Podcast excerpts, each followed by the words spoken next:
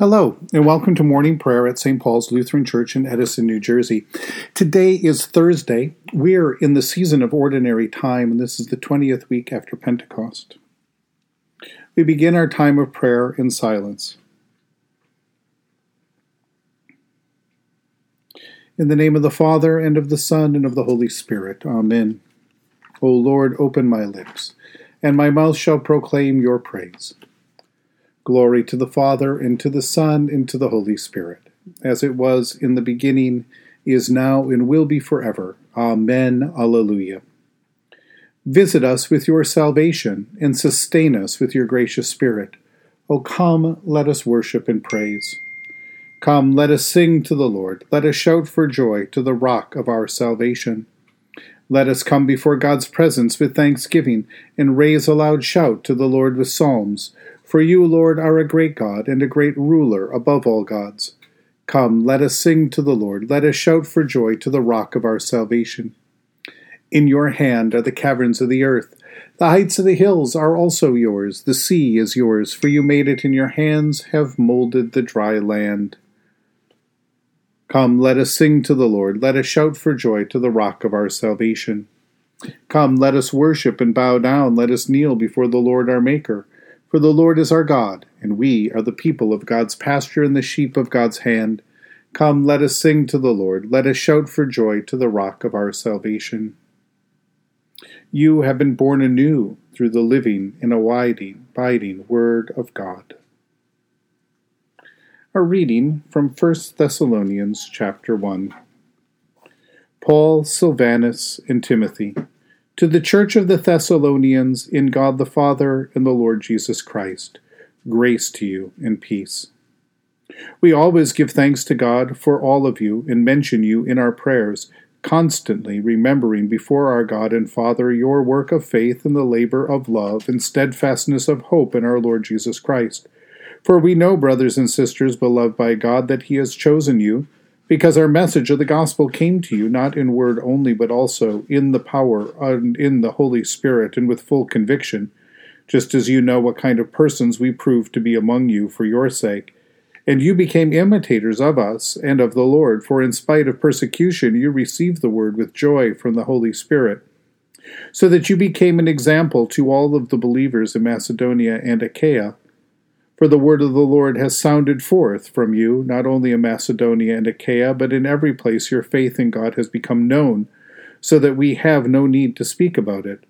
For they report about us what kind of welcome we had among you, and how you turned to God from idols to serve the living and true God, and to wait for His Son from heaven, whom He raised from the dead, Jesus, who rescues us from the coming wrath.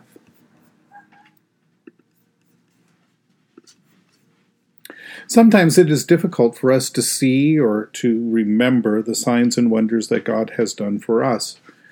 Just as Israel may have remembered how God set them free from slavery in Egypt, how they learned those stories of how God guided and provided for them through the wilderness, how they heard how God had not only promised to Abraham, but then given to them their own land, but then in their own life find it hard to see what God was doing in their day.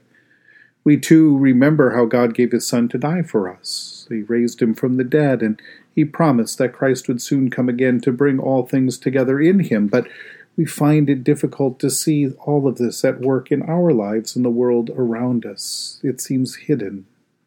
But here at the beginning of Paul's first letter to the Thessalonians, we find Paul reminding these Thessalonians of the miracle that their faith in Christ is in the first place.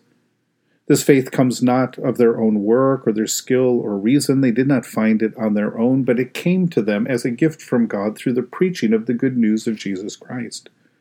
Through the proclamation of the gospel and the sincere, Spirit-inspired work of the apostles, the Thessalonians had turned from idols to put their faith in love and trust in the Lord, to worship the Lord, to put their hope in Jesus Christ and His promise. Their faith bears witness to God's mighty work among them, replacing their old hearts with new hearts that hear now God's word and turn in love and faith to God through Jesus Christ. So we need look no further than this gift of faith in the Holy Spirit, the, the gift of faith that the Holy Spirit has given and grows, grown in us, to see what God has done for us in the saving power from sin, death, and the devil that we have experienced and been given in Jesus Christ. We are the new and wonderful thing that God is doing in the world, and God sends us into this world to share this good news with all. The new life that we have from the Father through the Son in the Holy Spirit is a sign of God's love and presence in this world. What God is doing in our life, bringing faith to life out of nothing through the Holy Spirit-inspired preaching of the good news of Jesus Christ. And you are a witness, a living testimony to God's powerful, saving work in Jesus Christ. Thanks be to God. In the tender compassion of our God, the dawn from on high shall break upon us. Blessed are you, Lord, the God of Israel. You have come to your people and set them free. You have raised up for us a mighty Savior, born of the house of your servant David. In the tender compassion of our God, the dawn from on high shall break upon us. Through your holy prophets, you promised of old to save us from our enemies and from the hands of all who hate us, to show mercy to our forebears and to remember your holy covenant. This was the oath you swore to our father Abraham, to set us free from the hands of our enemies, free to worship you without fear, holy and righteous before you all the days of our life. In the tender compassion of our God, the dawn from on high shall break upon us, and you, child, shall be called the prophet of the Most High, for you will go before the Lord to prepare the way, to give God's people the knowledge of salvation by the forgiveness of their sins.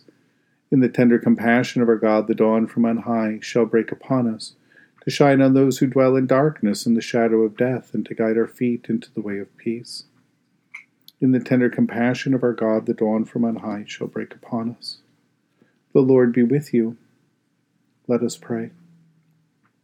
Mighty God of mercy, we thank you for the resurrection dawn, bringing the glory of our risen Lord, who makes every day new. Especially we thank you for the sustaining goodness of your creation, for the new creation in Christ and all gifts of healing and forgiveness, for the gift of relationship with others, for the communion of faith in your church. For who else, for what else are we grateful this morning? Merciful God of might, renew this weary world and heal the hurts of all of your children. Bring about your peace for all in Christ Jesus, the living Lord. Especially we pray for those who govern the nations of the world, that they might look for ways of peace, that they might look out for the well-being of all people, that they might use their power to serve those most in need.